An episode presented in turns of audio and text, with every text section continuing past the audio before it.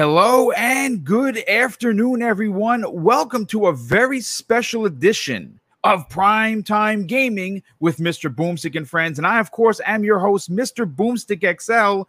And folks, listen, we are doing a special edition podcast today because of what is apparently exploding on social media. And being that I am retired, I can answer the call when people in the community are asking whether or not we're going to talk about this. And what we're talking about is what has exploded with the development community versus the platform X, obviously being PlayStation. And I have tried to put a panel together. We have Crispy Bomb joining us. Mag, the middle-aged gamer, is going to be joining us. And I'm going to see if we can get a few others. Crispy Bomb, how the heck are you? Oh, great. Yeah, well, I think we've all been talking about, you know, how PlayStation kind of does some shady practices at this point. I think it really comes down to Xbox, you know, doing some less shady practices and being more relevant in the gaming community at this point, and really telling us what they're doing and being, you know, open to, you know, criticism. And I think PlayStation at this point is kind of doing their own thing, and they've been doing it for a while, but we got social media now, and I think a lot of people are not happy about it. Well, I mean, listen, the bottom line is what has transpired. If first of all, we're going to wait for everyone to kind of file in. We got 80 people here. We're only a few seconds into the show, and we're going to wait for the rest of the panel. And again, it could just be me, Crispy, and Mag. Those are the confirmed panel members. Most people are at work. I mean, obviously, this is for fun. But Crispy, I got to tell you, when you see things like this, it really does open the eyes on the business practices that some in the community, in the gaming business, are doing. Now, again, this is a risky move. This is I would even say balls of steel to come forward.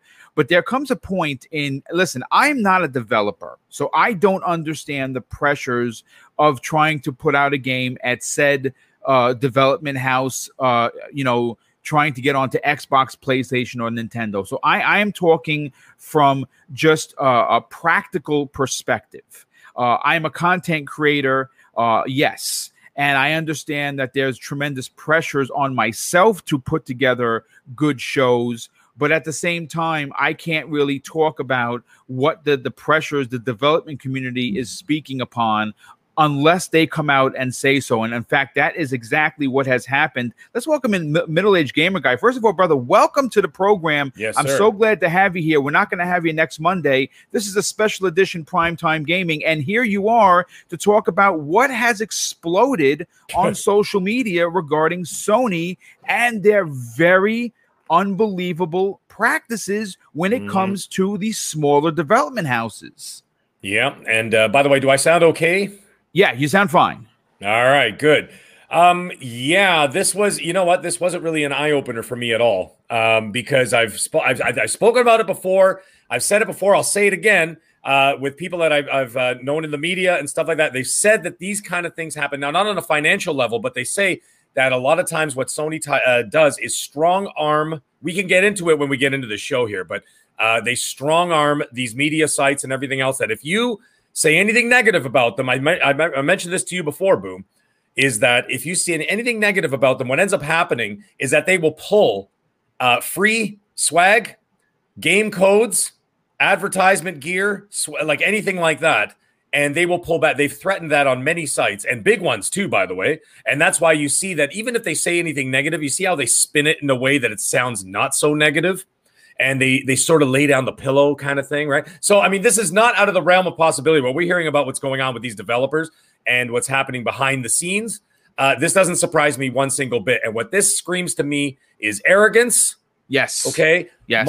And taking advantage of being the quote-unquote market leader, even though they technically aren't the market leader. It's Nintendo. But at the same time, if you look at it, between Sony and Microsoft, you know, it's Sony is the market leader. I think that they're taking advantage of their position and then utilizing that in order to make their make financial means, right? But I think it's absolutely, utterly ridiculous.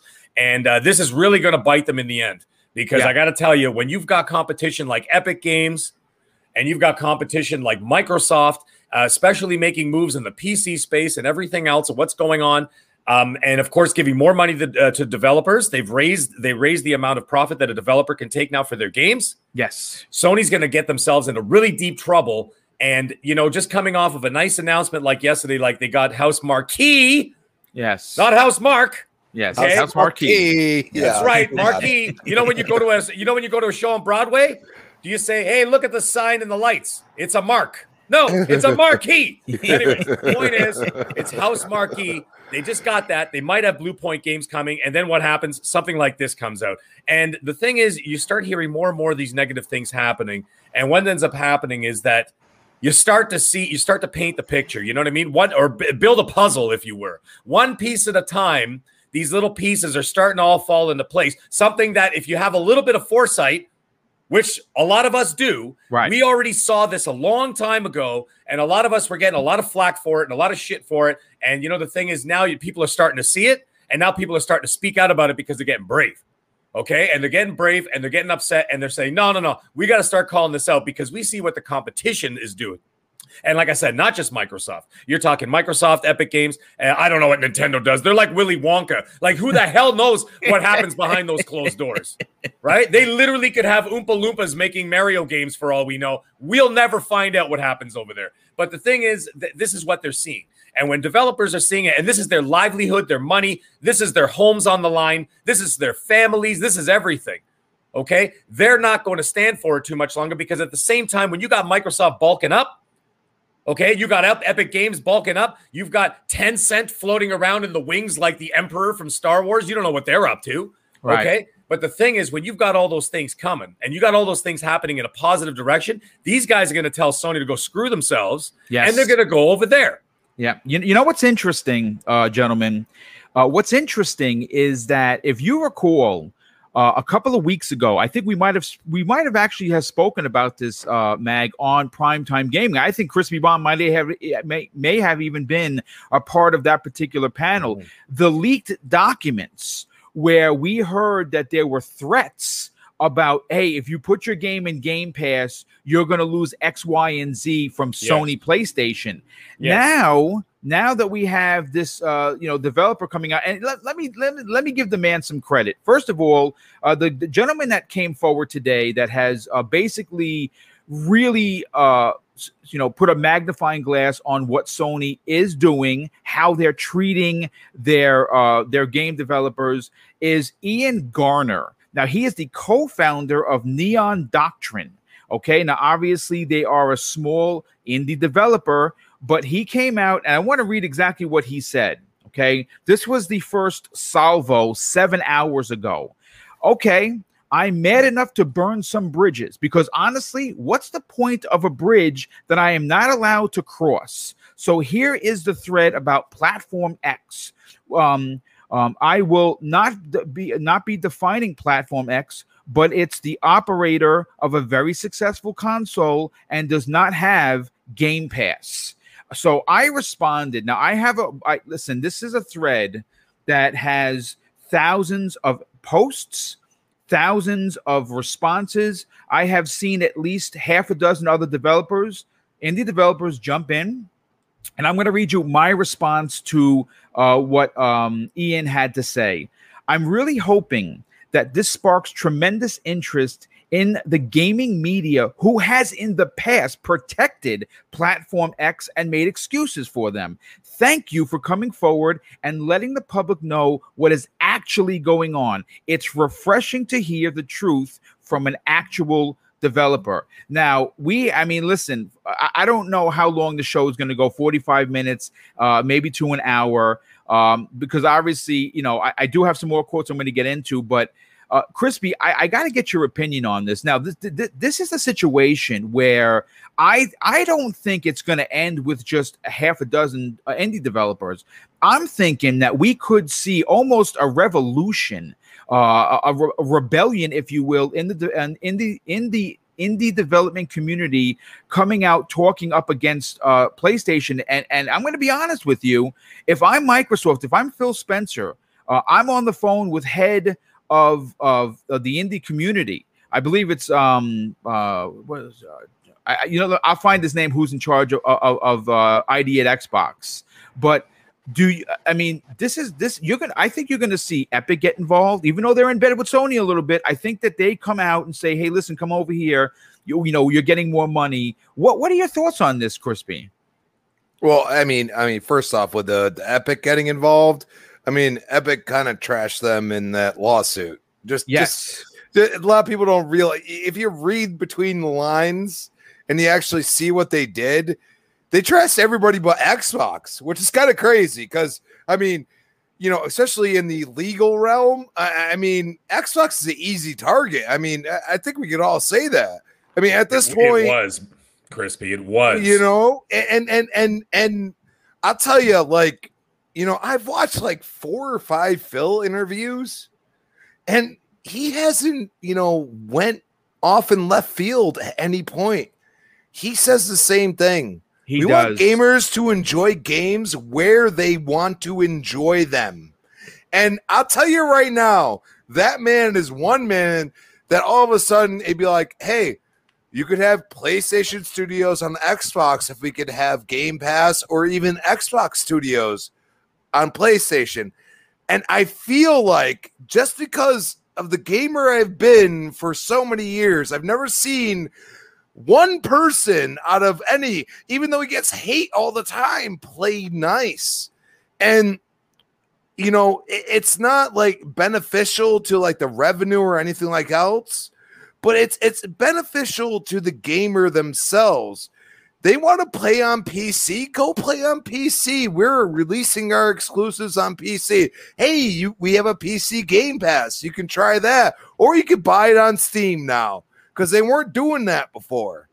You know what I mean? So you got to understand that PlayStation's in a rock and a hard place, as I like to say. Yeah. And when you have been a proponent of like great, like, you know, I'd say 1A, 2A game developers, including Housemark, they started out as basically a 1A developer. And, you know, I'm sure that, you know, Sony said, revenue, here you go. Like we're going to help you.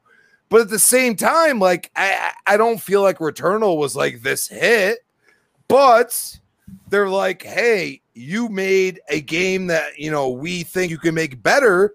Let's purchase you. Yeah. You know what I mean? And it makes total sense. I'm not sitting here trashing it. It makes total sense because, you know, as we've said many times, if you are a full-on multiplayer gamer that actually loves multiplayer exclusives, you're going to gravitate towards Xbox. You will. I mean, you have Halo and Gears, and you could say no more, but then you got Forza after that, and then you got whatever else they come out with. I mean, as some people are still enjoying Grounded. I watched that little dev stream today where they're, you know, she was kind of making fun of the whole shit, and I'm like, this is great. Like, but people just want to build and make their own little thing, and that's the point. Like Sea of Thieves, like you saw a shot in the arm to Sea of Thieves, number one on Steam, bro. Like, number one seller on Steam. Yeah, well, here's something that's interesting. Yeah, and here's something that's interesting. Besides that, besides the fact that it's free on Game Pass, and I say free because, like I said, I'm like many people, paid up until the end of 2022, so I don't pay anything now, right? I will pay once it runs out, or I'll, you know, wait for like a Black Friday sale and buy a ton of them. But even someone like me who has cheered on Rare with Sea of Thieves, I've never been interested in the game because I don't like the PvP aspect. I played 3 hours the other day. On Xbox Live. On the Xbox Factor podcast, it ran the entire show, and the whole first story with Pirates of the Caribbean. I loved every minute of it. So not only are the, you know, the regular Sea of Thieves players getting involved, but people like myself who didn't give the game a chance because it didn't call to me are now getting enjoying it. So that's something to be said. And it makes total sense. Xbox is embracing this. You know what I mean? You look like a game like Replace. Replace had a lot, like I had a lot of people they went in on what they saw from that game. And it's really an indie dev once again. You know what I mean? Like you look even like the Ascent, like the popularity, like the people that look at that game and say, I want to play that. Really, that's an indie dev. Like I think it's like 10 people. You know what I'm saying? So I mean, you look at the games that they're embracing and they're saying, you know what? The one thing you got to say about Game Pass is it allows these games that maybe wouldn't have had any type of grounded, you know, or concrete, you know, you have made this foundation, okay, which is Game Pass, and you allow these developers to say, okay, we're going to negotiate with you. We're going to do what we... So we release on Game Pass. We get a certain amount of money. We don't... we release day and date in Game Pass. We release across all platforms. We get a certain amount of money. Phil has been very adamant about saying, we allow them to negotiate with us because not everybody's going to be satisfied with what's going on. You know what I mean? Like, yeah. Like, and that's totally logical. But instead, Sony's like, well, screw you. Like, oh, we're going to put ads for you. We're going to charge you. Like, it's like, dude, like, you know, these guys don't have like 25 grand to some of these guys. It's like, it's like, dude, like, I don't have this. Like, I'm one or three or five people or even 10. Like, you know, I got to pay these guys wages or myself. I got to live. You know what I mean? It's not right. And I feel like, you know, one thing you could say about Xbox, and it wasn't that way before. It really wasn't. Like, yes, in the 360 days, they were all about that, and then they moved on. And then the beginning of the Xbox One until Phil came in, it was very different. And I will agree with anybody that brings up that point. But at the same time, now, you know, Phil, the whole team, they see the value in these games that kind of push, you know, these bigger games to make changes and make changes that we want to see. And I feel like Sony's kind of like, we've heard all the things like, oh, you know, we're going, you know, all in on our AAA exclusives and everything. That's great. But what about the little guy? I mean, it don't make no sense. Well, like, you gotta look at the little guy. You know how Microsoft does it with ID at Xbox. No one else does. I mean, there's the Nindies. You know, Nintendo does very well with the with the indie community because the indie community embraces them because they do make a lot of money on the Switch. But of course, we've seen games that would have never gotten off the ground if they weren't for Xbox ID at Xbox. Getting involved and, you know, helping publish the games and getting them, you know, onto the storefront. You know, you said $25,000. If you're not familiar with what Crispy is talking about, let me bring you into the fray. Now, I pulled an article, and folks, listen, I don't like doing these, you know, these jump in streams because I like to prepare. I like to, you know, write my own words. I don't like having to use, like, read from my phone is the biggest sin in podcasting, at least in my opinion. I'm doing that right now because, again, we didn't have much time. We literally, hey, you guys want to talk about this? Let's go. Well, I pulled an article from Kotaku, and the lead, the titled article says Sony charging developers at least $25,000 for PlayStation Store visibility. Now, apparently, this is something that goes on, but I'm going to read you.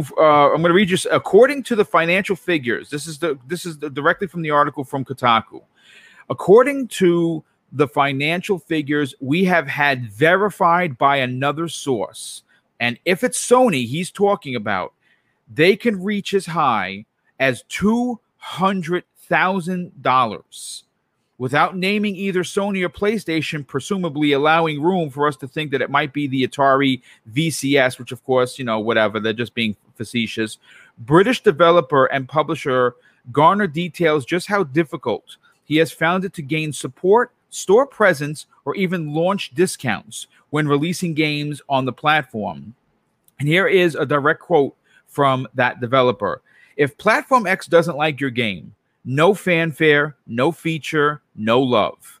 And this is Garner claiming this. after stating that getting any attention at all requires he jump through hoops, suggesting that that developers have no ability to manage their own games. He goes on to detail how a game's presence is based on the platform holder's own evaluation of said product. And here's another quote from him. How is the evaluation done? Don't know. They don't share that, nor will they share the value they ascribe to be my game. I mean, look, folks, I understand this is just one guy, but this is a guy that is, this is a Goliath kind of a situation. The stone was thrown. And obviously, someone just said Space Dovican drops a $2 super chat and says, basically, the cat is out of the bag. And I think that is very true.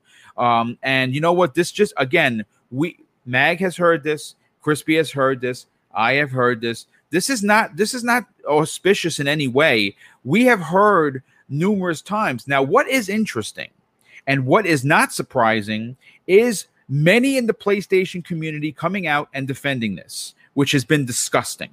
I've seen people going out trying to throw Microsoft under the bus that they do the same exact thing. Folks, I'm here to tell you, Microsoft and PlayStation, two different animals. And you see how they deal with not only the big developers, but the indie developers who talk up Microsoft all the time. So let's not pretend that this is happening. Now, I'm interested to get you guys your opinion on whether or not we start to see the mass media, the IGNs, the GameSpots. You know, these guys are the defender of the crown for Sony, and they have been for some time. Will they cross the line and talk about what's going on? Mag, what do you think about that? No, they won't. And, they will. Hold on. They will if and only if this picks up steam. Okay. Yes. It'll have to be multiple developers to the point of multiple studios where they actually start calling it out or whatever. And then they will probably bring it to light. But let me tell you something. Just like I said at the very beginning of this show, they'll be very careful as to what they say about it. And they're going to word it in a way that keeps everybody in a safe space, okay? So nobody's feelings at Sony get hurt. But let me tell you, they're going to do that because you know what's going to happen. Sony's going to pull their funding from that media site. And I know that as a fact from, like I said before, and if anybody missed what I said at the beginning of the show, I know two separate people in two different media outlets. One of them very big, have both said the same thing exactly, that Sony threatens them, that if they do anything negative against them, they will pull their funding from that media site.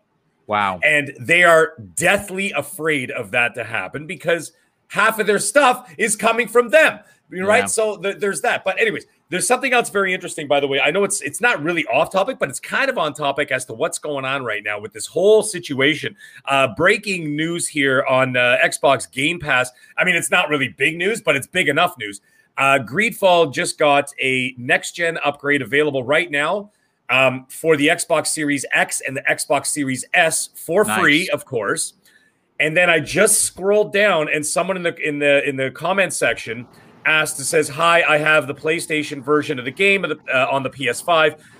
If I get the DLC, will I be eligible for any graphics upgrades? The Greedfall developer themselves responded.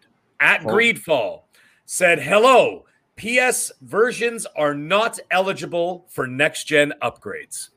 Wow, that is a third-party dev, by the way, people. That is the developer. I have it right here in front of my face. I'm looking at it at Greedfall. Okay, this is them.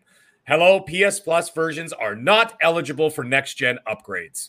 That means that Sony is going to try and charge for it. Well, I mean, look what happened yesterday with all the good news, right? Okay, yeah, yes. Two studios, one leak that was by accident from Sony of Japan through Twitter. Then, of course, I'm very happy for House Marquee because they've been working exclusively with Sony since the PlayStation 3. Right. And they've really put out some really quality games. I've loved everything that they've put out, so I'm happy for them. But on top of, I mean, think about this for a second. On top of that good news, we find out through leaks that the Ghost of Tsushima director's quote unquote, is coming out. That's supposed to that's supposed to have the new single player DLC. Folks, that's going to be a $70 purchase. That's how they're going to make you get it. I can almost guarantee you they're not going to sell it separately. They're going to make you buy this game. This isn't going to be a Miles Morales situation. They're going to, I almost guarantee you, they're going to say, if you want the next PS5 version and all the bells and whistles with the new DLC, it's $70. Just like the Spider-Man. Yes. They would only give the Spider-Man PS5 version or whatever, the cleaned up PS5 version bought it with Miles Morales, right? And they charged however much they charged down there for it. But yeah, same idea. They're going to do the same thing there. And then, of course, we also have Death Stranding Director's Cut. Okay, that's coming too. Who the hell knows what that's all about? And I still think... Sorry, go ahead. No, I'll let you continue a second. Real quick, who I was talking about is Elder's Bane. Reminder, thanks for the reminder. Chris Charler. Yeah, he's in charge of ID at Xbox. But continue.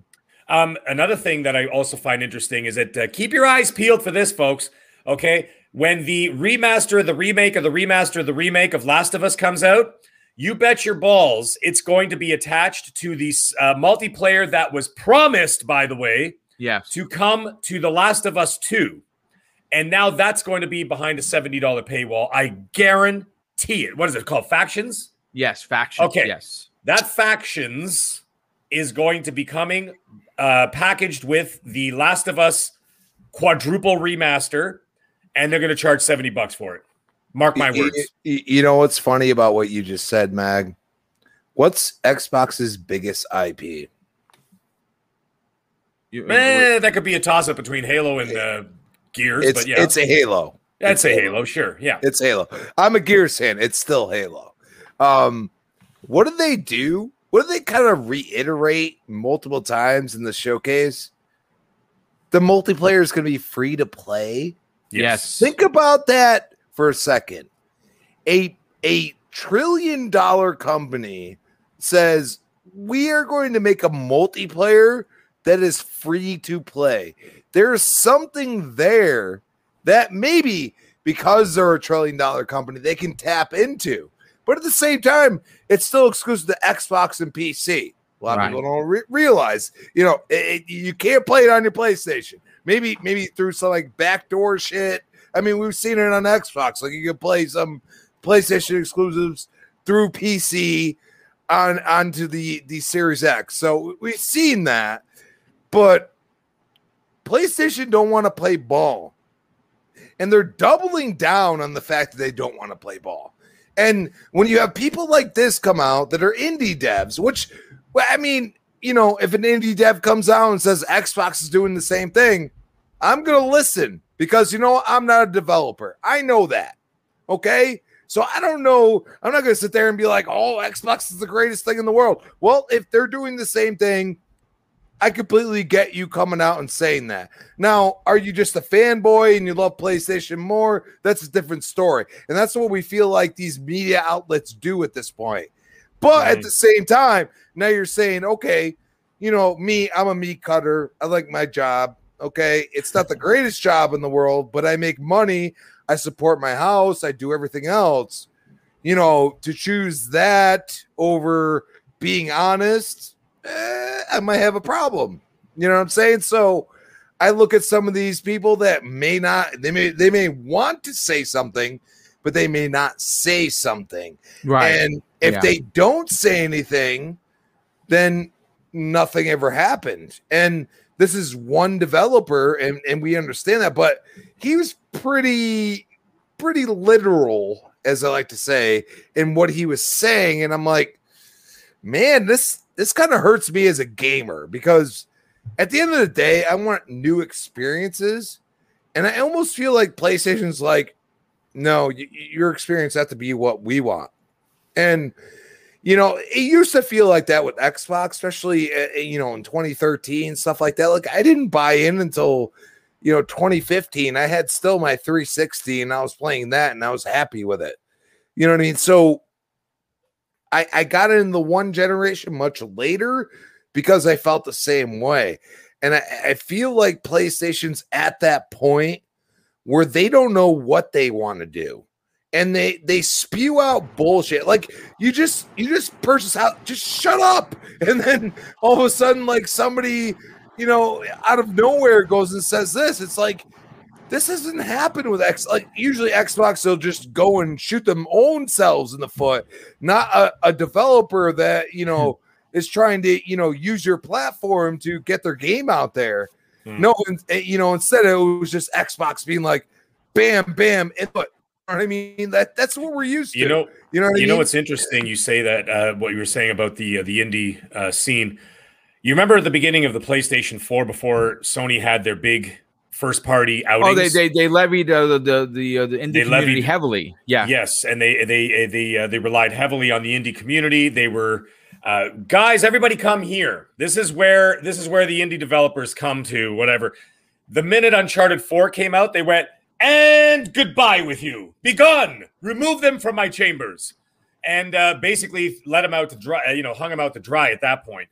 And then the thing is that what ended up happening, and then ID and Xbox ended up essentially taking over or whatever. But the thing is, these are short-sighted moves. Like, for example, like the developer himself was talking about how he can't control discounts on his games or the certain pricing and so on and so forth. You know why that is? Because if Sony says, no, we're charging $50 for this or whatever, okay, I'm just pulling out a number. That means that their 30% cut is that much bigger, right? So they're not going to allow a developer to come in there and say, I feel this game should be $19.99. Well, Sony's going to look at that and go, 30% of $19.99 is not the same as 30% of $49.99. So they're governing those prices, right, too, which is unfair, and it also pigeonholes them in terms of sales, because a lot of people won't pull the trigger on a game they don't know about, right? And that's where you get, you know, a situation where, you know, you talk about one, you got to talk about the other. You look at something like Game Pass, they're paying you to put your games in there. Yeah, not the opposite. It's funny, you know. Yesterday, Phil did a great interview on Unlocked where Ryan McCaffrey specifically asked him, could you explain the business of, you know, he goes, I know you can't get into this, you know, the numbers aspect of it, though he did throw a dig, Phil Spencer, talking about how much in abundance they have in subs. He didn't specifically say a number. He goes, we have a lot of subs. But first of all, let's welcome in Mr. Badbit, the voice of the PS Trophy Room, the best PlayStation podcast. I would even dare say, Mr. Joe, that you and your best friend Kyle rival what they do over at Kind of Funny. How about that? What? No, better. Yeah, it's not even close. First off, if I'm coming in pitchy, my apologies. RTX voice is on. The AC is on. First, I got to make a few corrections. Okay. Greedfall, you can upgrade for the PS5 edition for free, but if you have the PlayStation Plus version, which I had a feeling they'd do this because they did this with Final Fantasy VII Remake. Oh, okay. You don't get the upgrade. Yeah, so if you got it, you can upgrade. Yeah, yeah. That's how they. I thought I could do it. I thought I was like, you know what? Maybe I'll weasel my way in here. So real talk. I have a lot of complaints about the PlayStation storefront. I think the number one thing that there's two issues that I think are being overlooked. That when I see people on Twitter talk about this or whatnot, it's not how much they charge you for advertising. That's standard. You're going to see that similar on Xbox. It's been that way for forever. Maybe that definitely needs to change. I think the rates in which indies are charged definitely need to change. But the problem is when you're a closed ecosystem like PlayStation, Xbox, Nintendo, you don't have to because there's no other storefront there to challenge you. The thing that I have the most problem with, which we touched on just a second ago, is the fact that these developers have no say as to when their game goes on sale. That is dumb and stupid. Like, you need an invite in order to get a discount on the store. That's ridiculous. It's your game. You should have the ability to say, hey, this is when I think a good time to discount our game will be. I understand why PlayStation does it. I do, because they like, it's a little publicity thing that they do. It's like every time they have a sale, they put it out on the blog and they're like, look at over 100 games are here. I get that. But for visibility of your game, like for example, I'm playing River City Girls on Xbox Series X. I love it, dude. I played like the first two levels. I'm like, this game is so stupid, so ridiculous. I love this game. I love it so much that I think I might even double dip. I'll buy the PlayStation version, thinking like I'll spend like $15-20 on this. No, full price $30. And now I gotta wish list it just to hope for the day that they drops. They send you the message that it's on sale. Yeah, exactly. So. To me, what is surprising is that there are issues with a lot of indies when it comes to the big three. Nintendo, numerous of like, how do I even show my game on the storefront? The storefront sucks for visibility. Each one of them have their own problems, but I feel like the issue here, and it's maybe why Shu has stepped in, is the biggest problem seems like the lack of communication between how do I get my content on this store? How do I get the tweet out? How do I get the blog post? Those supervisors that are supposed to help you, they even said it could take months. Yeah, you know what? And that's the true issue here. Let me read directly from what Ian Garner, obviously we talked about him before. He is co-founder of the Neon Doctrine. They're obviously an indie studio. This is what he had to say regarding what you need to do before launch. And he wrote it like this in order. So before you launch, you need to, 1, develop the game for Platform X. 2, get through their incredibly difficult lot check spread over 3 generations of back-end software. 3, submit a Platform X specific trailer. 4, write a Platform X blog, which then you have to, number 5, submit multiple forms for social media. But this is what he goes on to say, for 3 and 4, you need to go through an account manager. Yes. When asked how to get an account manager, this is what we were told. I'm not sure they are assigned by resources. And as we know, there is no way to know what resource level you have been assigned. Yep. Seems like we're chasing our tails here there, Joe. Yeah, and it sucks if you're... Because, like, if you're, I don't know, name a big indie. If you're like the Super Meat Boy devs, you're probably getting front in the line. Oh, no doubt about it. If you are, so like I understand, like first off, I do understand just a marketing standpoint. They're like, they have to like your game or has to meet their requirements. I definitely understand that part. Because if I'm putting your game on front page, it needs to be representative of what I would like to see. Like, I don't want to see some, something that could be risky for our brand on there. Of course. If you catch the hint. So that's fair, yeah. Yeah, I get that. The account management thing and the lack of resources, it just seems like, Mac, you were saying it a second ago. They just became, when it came to indies, complacent, because what happened was when the Switch came out, I think that's the point where PlayStation kind of just threw their hands up and surrendered in a way, because Nintendo is the home of the indies. Like, you even see it in one of the guy that cut the pie chart out here. It's like, it almost represents around 50%, the Switch alone, of like indie revenue. And that's a huge cut of the market there. So Nintendo really is now home of the indies, and I feel like PlayStation kind of gave up because they were doing so great on the AAA front that they were making bank, right? This is they just projected, what is it, a few months ago, best year for PlayStation revenue wise. Yes. So they kind of gave up that turf because they didn't need the turf. They rather allocate all sources on these blockbusters. And they kind of pushed indies aside, and that's a damn shame. And so what we're short-sighted too, it's absolutely short-sighted. Naughty Dog was not the Naughty Dog we know now 25 years ago. Mm-hmm. Okay, they were making PC games that were trash. Eventually they made the Crash Bandicoot and whatever else, and then they started to slowly move up from there. But everybody's got to start somewhere.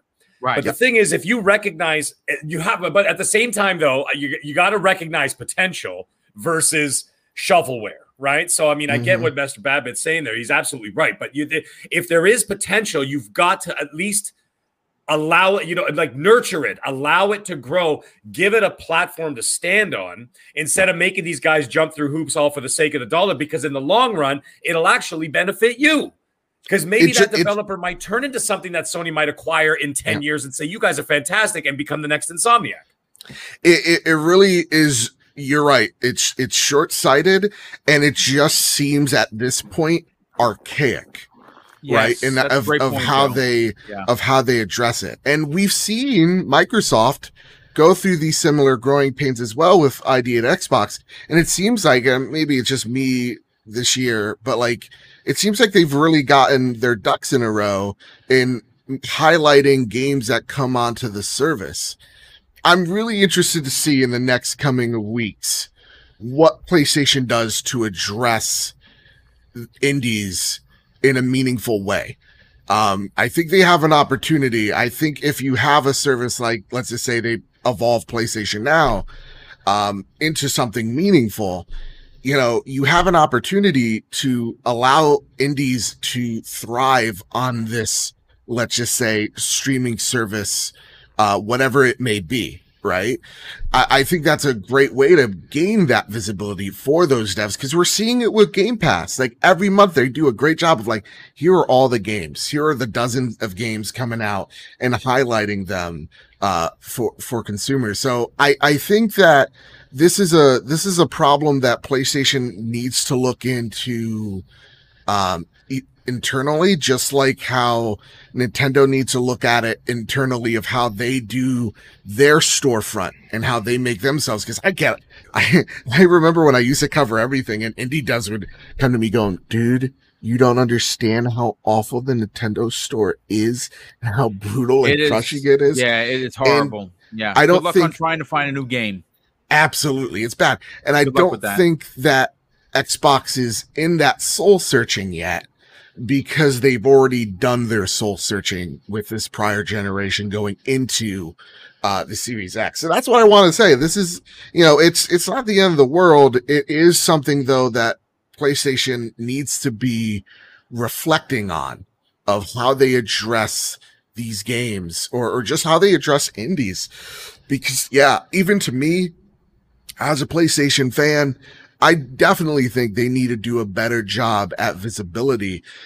And maybe that does start on cutting the unnecessary or grotesque red tape around how they approach it. So I mean, listen, first of all, Joe, thank you so much for jumping in here, brother. I should have sent you the invite, but you know, obviously you're you know, you got some big things that you're doing. So obviously, you know, we got to walk lightly, you know, obviously, you know, we you know, we got to be careful for you, you know, specifically, because for me, listen, I'm retired, folks. I'm a 50-year-old man that's doing a podcast 4 times a week and having a great time with it. So if Sony's mad at me, then, you know, okay, I'm still going to buy their games. I'm still going to get clobbered over there for $70, but you're not going to send you that hat. Yes. Take the hat back. Don't give it to him. I don't think I've ever gotten a hat from Sony, unfortunately. I don't even think Microsoft sent me a hat, so it's fine. But, you know, Crispy, let's bring you in on the conversation. You know, you've heard what Joe had to say. More specifically, what Mag had to say was very interesting regarding him having personal experiences with a couple of devs that have admitted that they were literally threatened by Sony. And we've heard this before. You were on Primetime Gaming it could have been a couple of weeks, could have been a month ago. And we talked about this specifically because this came out during the Apple versus Epic situation. And now we have this happen today. And like I said, I don't think this was a provoked thing. I don't think this, I mean, if you read some of the guy's posts, he's overwhelmed with the responses. Like he did not expect this to explode the way it did. Now, I'm going to be honest with you. If I would have put out something this severe, I would expect that it was going to blow up. I hope that it doesn't hurt him in the long run and his, you know, and his partner in the gaming industry. But I have a feeling that we're going to see the Microsofts, the Epics, potentially even Nintendo, reach out to these devs and say, hey, listen, we hear you, and we got a place for you right here. You can come home, you know, nice and warm here. You get fed 3 times a day. Lot to do. What are your thoughts on that? I mean, do you think that we're going to have to see Sony respond to this? They're not going to. You don't think so? Listen, okay, you are still like regardless of the PS5 being out there, you are still on top of the platform holders. Yes. Okay. If somebody can't get a PS5, they still have a PS4, and this is why we've seen this walk back of we believe in generations. Like, dude, like, listen, here's the problem. What I have the ignorance of PlayStation, for example, especially Jim Ryan talking out of both sides of his mouth, has become so apparent at this point that you can't deny it. And if you do deny it, then you haven't seen enough of the bullshit he spewed out of his mouth. Okay, he might as well be Pinocchio. I know we see the GIFs all the time where he's standing there and he's got the Pinocchio nose on. And I'm just looking at it and I'm like, well, is this not the truth? I mean, besides, the VR aspect of what Phil said like 4 years ago, other than that, Phil has done everything that he said he's going to do. And I feel like, at this point, I have to look at these CEOs. One's on there all the time, the other's not. The other one does, like, you never see a video interview. You never see nothing like that. All you see is what words are said through a Kotaku or something like that. GQ, through a GQ is his favorite magazine to talk to. Yeah, GQ, Forbes, something like that. Yeah. And it's like, dude, you can't even, like, Phil was on CSNBC, okay, talking about the acquisition to Bethesda. A lot of people don't even realize that. I have watched so much. Phil is willing to put himself out there. And yes, he does have PR people just like every other CEO would. But at least he's like, yeah, let's do it. Let's figure it out. You know what? I might answer wrong at some point, but you know what? We're going to figure it out. If anyone has a direct line to Phil, let's get him on the Xbox Factor podcast in a future episode. I think that we have crossed the fresh line. If I could say that. So, like, the one thing I liked about Housemarque's announcement yesterday was it didn't come from Jim Ryan. It came from Herman Holst. Yes. I think that's great. That's a great point. Great point. That's where PlayStation needs to speak from. Someone that, the reason why, like, for example, like Jim Ryan's been on CNBC because he's a businessman. He's going to go on there and he's going to talk numbers to them, right?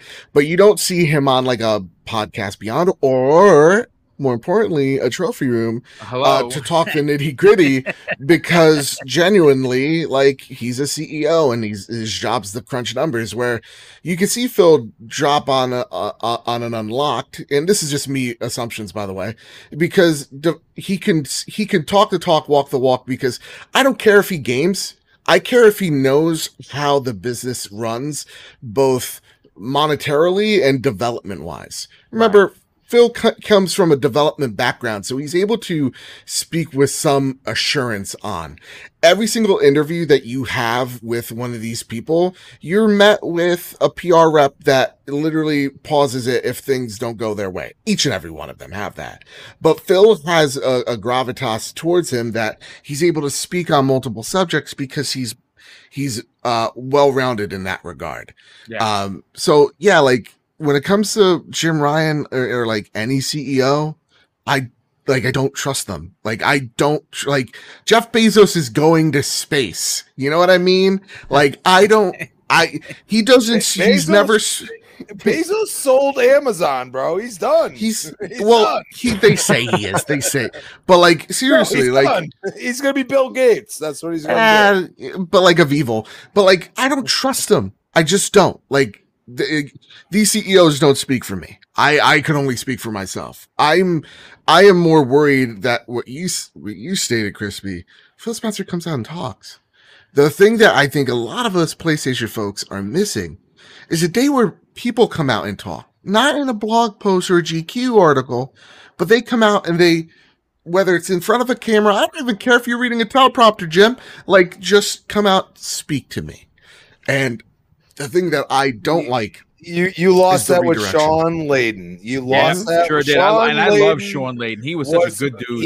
He was the guy. Really, he went out there and he promoted PlayStation. He made me want a PlayStation, and then I didn't, because then all of a sudden he disappeared off the face of the earth. And it's like, why do you silence the people that are really feel like, you know, somebody that you can relate to? You know what I mean? Like, you know, I mean, Phil all the time is like, I hate talking about myself. I mean, in multiple interviews this week, I hate talking about myself. Like, it's about the team. It's about what we're doing. I mean, he even brought up, you know, like his favorite time, or his most influential time, I should say, was, you know, 2013, when Xbox One was launched. And people hated it. And he said, that's what made the team we have today. Yes. It's because of the bullshit we went through. He didn't say bullshit. I'm not quoting him on it. It'd be dope if he did. That would be hilarious. I'm taking the tire off. In his face. Because he brought up the TV. And he's like, this is not what the gamers want. And the team has embraced the fact that we can sit here and talk right now, and one of them might be listening, and maybe not now, but you know, tomorrow or the next day. And what I say is that the way he's approached it is incredible. And you know, we used to have that with PlayStation, and it wasn't with social media aspect. Like when I was a PlayStation fan, that wasn't a part of it. But at the same time, they did have great interviews. They were cheeky. I mean, everybody remembers when they went, "Oh, Sega and Nintendo," and you know, the freaking they're sitting out there like, "Yeah, what you gonna do about it?" Like a lot of people don't realize that. Like they were cheeky, but they also were in pulse. And now it feels like they're constantly like, going back, it's not making me want a PS5. That's what I'm trying to say. It's not making me like be like, oh my god, I need to drop everything and get a PS5. I always wanted an Xbox Series X, and that's where I go and say exclusives do matter, because I still love my Gears. Everybody knows that. You know what I mean? So, you know, I want a game like a SOCOM. I want something that I can play through the story, and that's great, but can I use that game for more time than just the story? Like, can I go 100? Well, I mean, I think you're going to start. I think you're going to start seeing that with PlayStation. Yeah. Obviously, I think the rumor is SOCOM is in active development. It's one of the rumored games that they're making, which would be great. And I would even be down with that. And I don't really play a lot of multiplayer. I love SOCOM. That was fantastic back in the days. But I do want to reel this in, because I do want to get to what happens next. We've talked, and again, I've read all the quotes I was able to pull. And folks, like I said, I normally sit here very wee hours in the night, you know, writing these shows to make sure that they are correctly written. I double and triple check everything. Today was just I got to get quick. I got to get out here. People want me to talk about it. Here we are. I don't have a lot of notes, but I really have to find out what happens next. And you know, and I'm going to start with Mag, who jumped on first. Mag, listen, here's the thing. Yes, sir. This is a story that has been raging through social media for the last, I don't know, 6, 7, 8 hours, maybe, give or take. And I don't think it's going to go away. Now, I do think that we're probably going to see the original poster kind of reel it back in, because he said everything he had to say. And I honestly think that he's overwhelmed with the response. What I'm hoping for is a couple of things. And I want to ask each individual panel member, because this is not going to be a 2-hour show. It's going to do 60 minutes and we're going to get on out of here. But I want to get everyone's opinion on two things. What happens next for Sony? Do they actually address this? Are we going to see someone from Sony proper come out and say, "Hey, listen, we hear you," but more importantly than even just what Sony is going to say, actually, I have 3 questions. Are we going to see the media cover this fairly? That's the second question. And more importantly, how many developers are going to step up and defend this guy. I mean, that's what I'm looking forward to seeing, because I know that, Xbox versus PlayStation versus Nintendo, but all of these big time developers are friends. They probably hang out a couple of times a year. You know, I mean, we've seen, God of War, who did the reboot, friend of this show, not friend of Joe, Mr. Badbit, unfortunately, he talks with Phil all the time, and they're on rival platforms, but they're friends. So I'm wondering how many of the development community is going to come up to defend this guy. Well, what are your thoughts on the three questions there? Well, I can answer that last one first, because I did read someone's response. Another developer responded and said, everything that this man said is true. I'm just sort of paraphrasing here, but he said, everything that this man said is true. However, everybody will be afraid to come out and talk about it. Therefore, they will read this and violently shake their heads in agreement. So I think a lot of that kind of answers the first two questions in a very roundabout way. And what I mean by that is that I think that nothing is going to happen either from the Sony side or the media side unless this gains some major traction. And it would have to be an overwhelming amount of people coming out together, speaking about it, and then say, and then having something to do about it. But as it stands, I put it on the same level as, let's say an employee quits or gets fired from a job, and then they start posting stuff on social media about how this company is this, how this company is that. They do this, they treat their employees like that. When it's one person, how many people listen? Nobody. Because all they say is like, it's just a disgruntled employee, right? And so I think what's going to happen is, unfortunately, for now, but we will have to see how this all plays out. This could, like I said, gain traction and go somewhere, or it might just peter out by the end of today or beginning of tomorrow, and everybody's on to the next news story, and no one will hear about it again. And maybe this guy was just venting. But if people start to latch onto it and say, you know what, this guy's right, and all of a sudden it starts spreading and spreading and spreading and goes viral, it'll be hard to ignore. And what's going to happen is I could see the media jumping. Let's just say, for argument's sake, that did happen, okay? Let's say it gained traction. A lot of people start talking about it. The media is going to pick up on it first, because then the media reporting on something like that, even if it's outskirt media, not even like your IGNs or your whatever, your GameSpots or whatever, that, if you start hearing about it, whatever, on the fringes, and it starts making its way onto Twitter, onto other things, and the YouTube and whatever else, yes, then eventually it's going to get to Sony's ears. And then Sony would have to respond. So that's a lot of steps before I think Sony even opens their boosh about it. Okay, so I don't even think that's going to happen. To be quite honest, I could see. I understand what's happening. I understand the situation. However, I don't see it going anywhere unless other people come forward and do something, and say and do something about it, and stand in at least some form of solidarity. As for everybody else, I think what I was just saying about that guy, what he said on Twitter, was 100% right. He said people are afraid. People are 100% in agreement. They will not speak about it out of fear of their situation, because they're not going to risk their, house and home for this other guy, right? So there are a lot of people out there who be like, "Yeah, I agree with you," and they're like, "Oh wait, you want me to go against them? They're about to pay my bills. Sorry, my family's got to be fed." So and he said, like the guy said, they will shake their heads violently in agreement, but not say a word about it. So unfortunately, unless people actually went for a full all-out developer revolution, I don't see it going anywhere. That's okay. I don't know. That's what I see. But actually, gentlemen, I do have to roll. My kids are alone upstairs. Yeah, so man. I gotta get out of here. But, thank you for jumping on, dude. We appreciate it. It was a slice, gentlemen. Mr. Badbit, Crispy, it was great. Mr. Boomstick, thanks for inviting me, gentlemen. Love you, brother. And and Mr. Badbit, I'll catch you on your next show. Yeah, guys, I listen to your show. I do listen to your show. I just don't get involved in the comments on YouTube. I would dare say that. It's a lot of fun. Man. It's done with heart, love. Absolutely adore the show. Everybody talking about something to the Trophy Room. Yeah. So anyways, guys, I got to get going. So anyways, everybody, chat. You guys are great. We'll see you guys all in 2 weeks. I'll see you guys all in 2 weeks. So yes, definitely. Right, thank you so much. Real quick, I just want to address somebody in the chat here for a second. DZA Digital. Listen, dude, I don't know if you're a fan. If you are, I appreciate it, brother. But he says this at Double Barrel Gaming.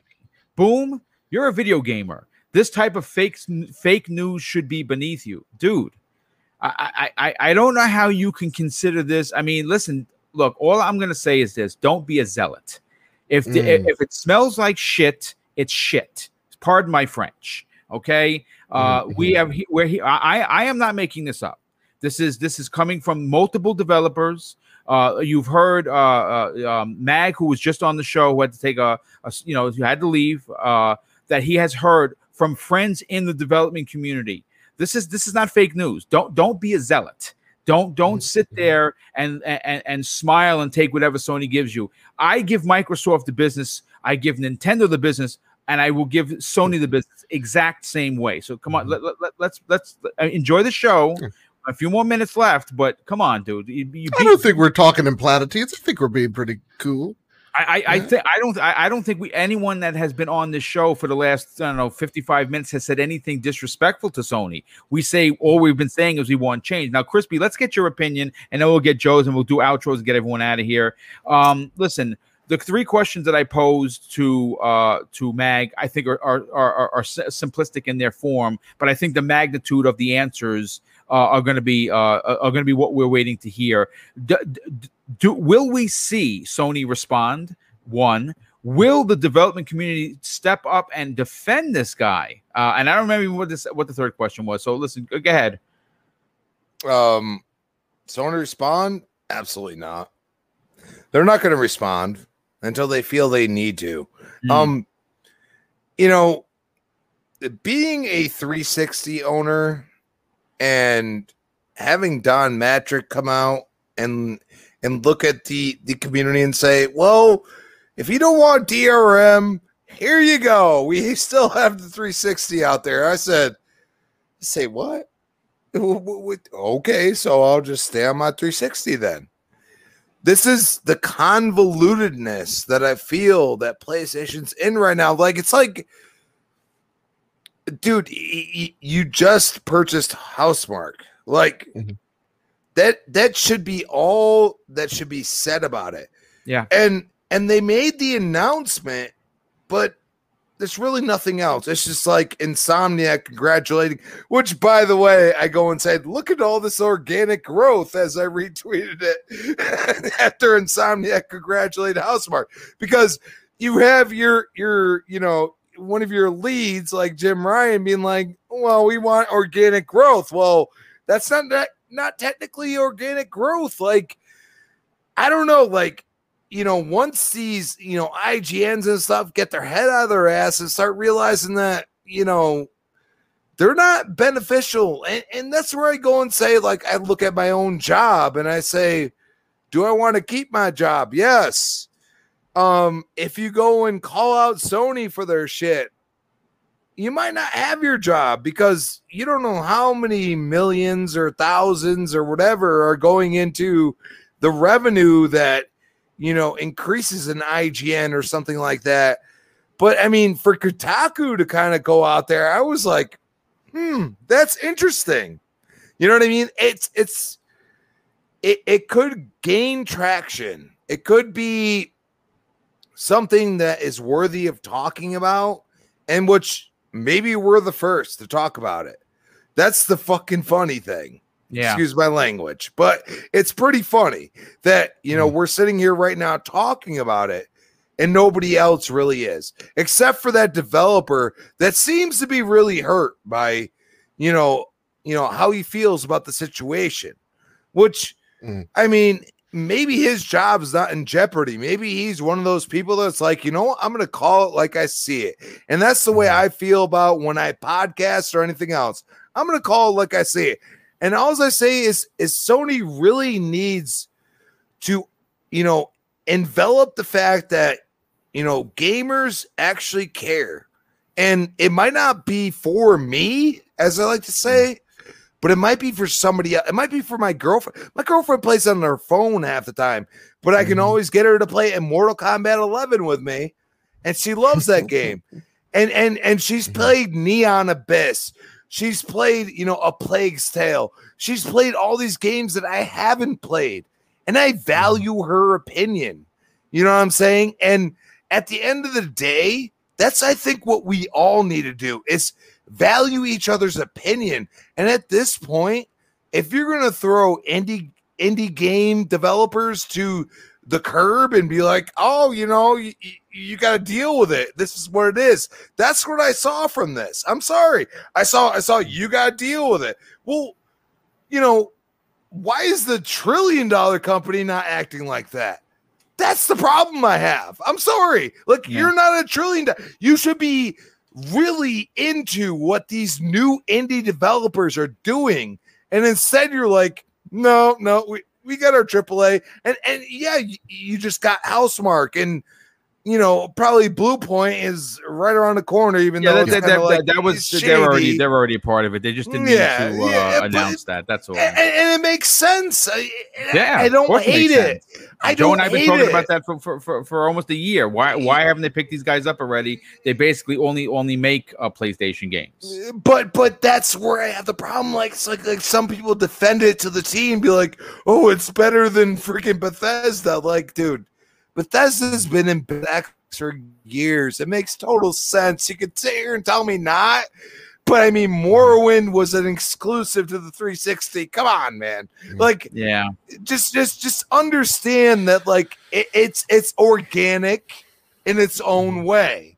And that's why I go and say, stop the hate, stop listening to the developers that are having a problem with it, because at the end of the day, you're not going to get new games or new experiences because these indie developers actually push these large developers to make new experiences. Yeah, that's a fantastic point. Good on that. Let me catch up some of the super chats. Orum,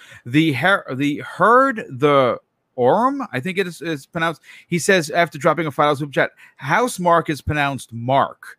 A marquee on Broadway has 2 E's at the end. Marquee means the name of a brand.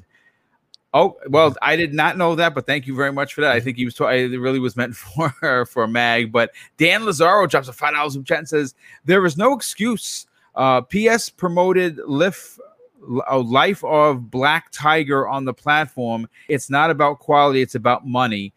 I mean, I think that money is going to be involved at some point or another. Mm-hmm. You know, it has to be. It's not, you know, video games is a business, folks. But I'm interested to see what the next 48 hours brings before the weekend. Of course, Drawn TJ drops a $5 super chat and says, "Hey, Boom! Sony is being scum right now. They are bullying the devs." And we have a new channel member, James176, brother. Thank you for rejoining the channel. I definitely appreciate that. But listen, let's. Nico even says Housemarque is pronounced Mark. Yeah, I always pronounce it as Housemarque, but you know, tomato, right? And speaking sometimes of, slips, and sometimes it slips. And of course, speaking of Italian, tomato, Mr. Badbit. Let's get your opinion on this. I mean, listen, obviously from a perspective of a fan of gaming, a huge supporter of the indie community, which we know that you are,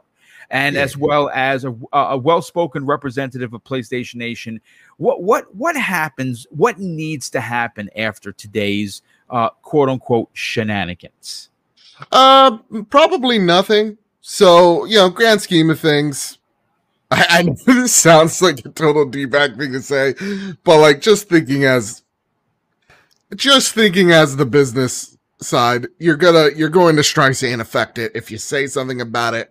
So you're probably not going to say it. It's not the biggest deal in the world. There's one developer saying one thing on the internet. So if I'm PlayStation, I'm literally looking at this. If I'm smart, taking this as a reflective moment. Okay. If things have already changed or are changing or in the transitional phase, you don't really necessarily need to do anything. Okay. So and I know that's like an answer some people probably in this chat don't want to hear, right? Because we just heard someone go like, they're bullying devs. Yeah, I get it. It's something you don't want to hear, but it's probably the truth. So when I take a look at what Sony ought to do, if I say anything, it amplifies. So what do I need to do? I need to take a analyst of sorts.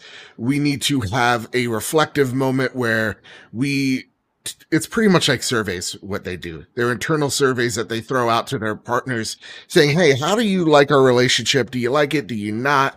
what are some things we need to improve on? These are things that we saw like a few months ago when Xbox did their self-reflective review of The Last of Us Part 2. Yep. Companies do this all the time. So that's probably the steps that they need to take. Reflective moment, have people speak honestly, anonymously about what's going on, and then take it from there, and then address a SWOT analysis of like, what do you need to do at this point? So are they going to come out publicly? No. What they should be doing is talking to themselves privately, saying, okay, this is a bad look. It could get worse. So let's try to fix things, and let's see how we can fix things. Or they could be a complete Valve about it and not do anything because they don't need to, because they're the platform holder. And you could be upset as you want, but again, they're the platform holder. And it is asinine for sure. I will say one thing though, with Crispy Bomb, with your one comment I do disagree with when it comes to Housemarque and Bluepoint. Because people are like, that's not organic growth. That's you just bought studios, Jim. Gosh dang it, you said you wouldn't. You made promises. To me, that is organic growth. What they've done with Housemarque, what they've done with Bluepoint, and hopefully what we see with them, with if Firewalk Studios is a success, Haven, and all that, is the reason why Housemarque is such a big deal for us. It's not a Bethesda level purchase. I just want to cut you off real quick. Yeah. You literally nitpicked what I said because you said it is organic growth. Because Bethesda, like I just said, has made games for PC and Xbox long before they made for PlayStation. So sure. I'm just saying that like the organic, yes, it's a much larger company, but they have been in bed with Xbox for years upon years. Like the 20 years is like null and void because they've been making games for them on Windows platform for PC for years before that. So, you know, I hate that argument, you know, in general. That's what I like the Bethesda purchase because to me, like when we first heard about it, it made sense, kind of like how Insomniac made sense. They made games on other platforms, but you know what's crazy? What else? You know what else makes sense? I think they're going to get the trio. And I talked about this. We're going to talk more about this specifically on Friday's Breakfast with Boom. It's going to be dedicated to half Xbox, half Sony, because there's big stories, and the acquisitions from Sony is going to be a part of the conversation because it is a big deal. It's a big deal for a lot of reasons. Housemarque has been almost exclusively making games since the PlayStation 3, since their first game, and they do well with Sony. There's a relationship there. If Bluepoint, and I believe Bluepoint has already purchased, there was a boo-boo that they put it out there to Sony Japan, said, hey, welcome to the family. I believe they were holding that, but again, cat out of the bag. That's a fan. I've been calling for that for years. So good. Yeah. Okay, that is a studio that works exclusively, and Sony has Sony does something with their old IPs that Microsoft is now doing that I complained about years ago, and that is celebrating their older IPs, and they're at a magnificent studio to add. And I believe that Arc System Works, who makes Guilty Gear and Blaze Blue, has only made, I believe, two or three titles for Xbox. Everything else has been PlayStation, and the new one is PlayStation exclusive.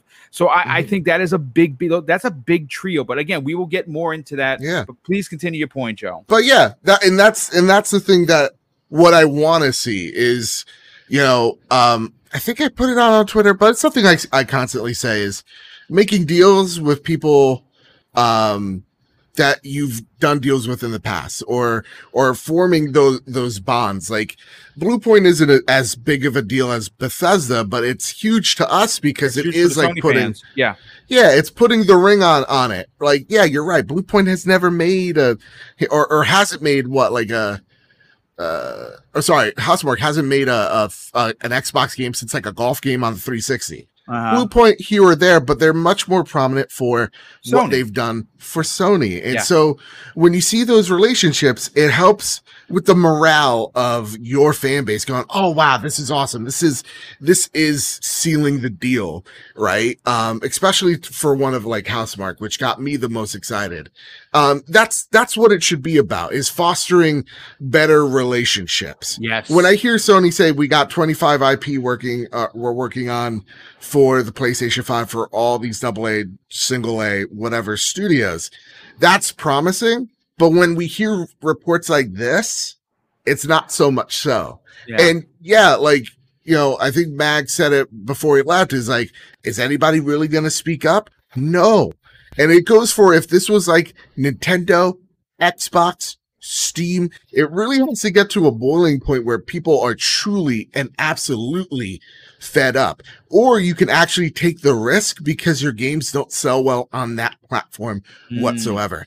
Every platform flexes its platform muscles to try to tell you, hey, come with us, whether that's with Brute Force, whether that is with a tantalizing deal.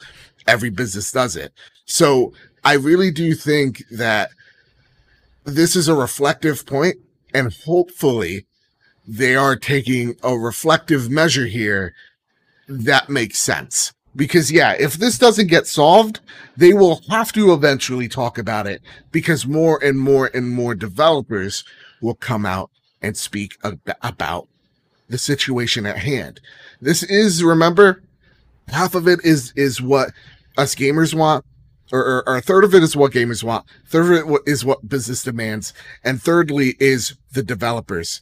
You have to make all three synchronously happy. Yes. And if developers aren't happy, they're not going to put games on your service or on your platform.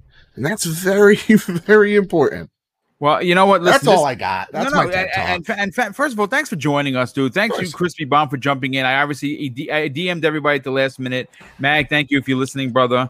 This was a great, a little over an hour. We got our opinions out there. I think that we were very respectful. I think that we talked facts. Of course, I brought the facts with me.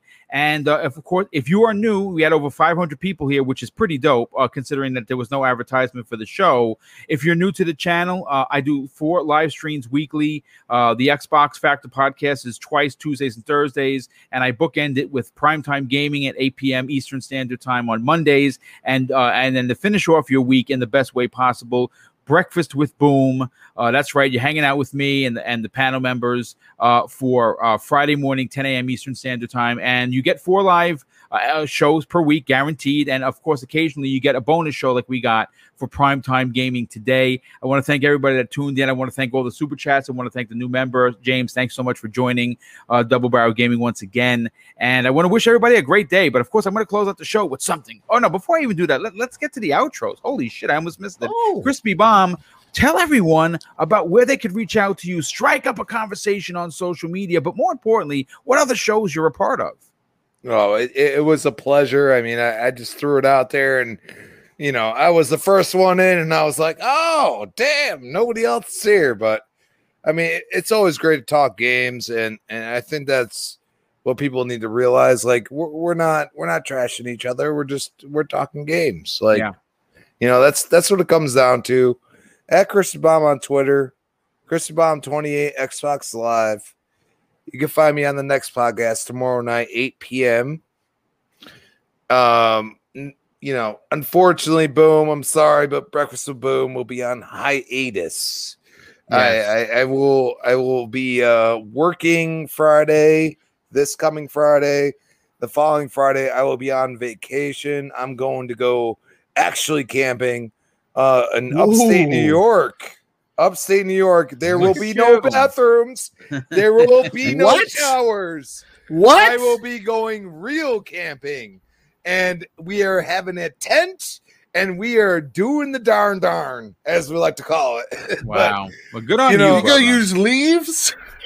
We might have to use leaves. If there's not enough toilet paper, we're going to use leaves. That's a Poison Oak story waiting to happen. Yeah, no. I know what Poison Oak, sumac, and ivy look like. So I'm good with that. All right, but it's going to be fun. It's going to be, you know, I will be on BWB 3 weeks from now, basically. Yes. So I will be... I will be back, and I will be raring to go. I'm sure there'll be some kind of news at that point, so it'll be fun. And then, of course, Retro Renegades Tuesday night, 7 p.m. And, yes, hit me up on Xbox Live. I will play a game, but nobody's really hit me up lately. So, you know, I don't have – it doesn't have to be Gears, people. I mean, come on. You know? I've been playing Halo 5 a lot. There you go. I've been doing the cardinal sin, playing 3 games on 3 consoles. Not good. Oh. And actually, I've been playing some Scarlet Nexus, absolutely incredible on the X. I've been playing Ratchet and Clank, which I'm 3/4 done through, and I've been playing Mario Golf, and I love it and hate it. How do you deal with all the controllers? It's a problem, dude. It is a real problem because you know I actually forgot some of the moves in Scarlet Nexus, and I was like, I'm recording. I look like a noob. This isn't good. I had to stop recording, delete that one, and remember the controls, and then go. And now I look like a badass. It was awful. It was awful. But listen, thanks so much for being here, Crispy. I really appreciate you answered the call. Love what you had to say, Mr. Badbit, the voice of the Trophy Room. Which, by the way, folks, if you didn't know him, he just uploaded this week's show. I saw that tweet earlier this morning. I retweeted it as you would expect. Go and support the best PlayStation show on YouTube, folks. This is a show that's with 2 best friends. They talk about PlayStation with passion and love. There's no fanboyismness, and I highly recommend and stand by this podcast. Joe, talk about it, dude. You know, it is really awesome because there's not a lot of like PlayStation podcasts that just like talk about the ecosystem that is PlayStation. Right. Like, I saw one tweet. It's like it seems like PlayStation podcasts are like in love with Xbox. It's like I hear that a lot. They talk more about Xbox than PlayStation. Yeah, it's like vice versa. And you know what? To us, it's not about. We appreciate all consoles. We appreciate good Vita too, which we call the Nintendo Switch. We like Game Pass. We're gonna be talking about River City Girls. Where do you think I'm gonna talk about where I played it? Right, Game Pass. So that's what we try our best to do. We bring up the other two if it's needed and if we can draw rightful comparisons, not a versus type of thing or console wars type of mumbo jumbo. So with that said, you can find the Trophy Room, a PlayStation podcast made by the players for the players, where me and my best friend Kyle talk about the latest, the greatest in all things PlayStation each and every Thursday. This week's episode is humongous. It's going to be a ton of fun, and it's so hot. I don't know how we're not going to like have ACs for an hour and 30 minutes. Are you kidding me? Jesus. Craziness is going to happen. So yeah, we're going to be talking about a whole lot of cool stuff, man. That's for sure. And we'll be talking about this situation as well, which Kyle's the biggest indie fan I know. So I'm really excited to see his take on what's happened today. So all that and more, Mr. Badbit at PS Trophy Room on Twitter. Get all them updates. But yeah, thank you for having me, man. Well, thank you for joining us. And of course, I'll close out the show with something that's important to me. Hopefully one day it'll be important to you. And that's something that my dad taught us when we were kids. And he said, son, treat others how you want to be treated. And also, it doesn't cost anything to be nice. You live by those rules, and I can guarantee you, you're going to have an awesome day. So take care, everyone, and we'll see you on tomorrow's new episode of the Xbox Factor podcast, and that show is going to be unbelievably packed. Joe, you have the show notes. It's going to be a great show. We'll see you tomorrow, 12 p.m. Eastern Standard Time. Have a great day, everyone, and we'll see you online.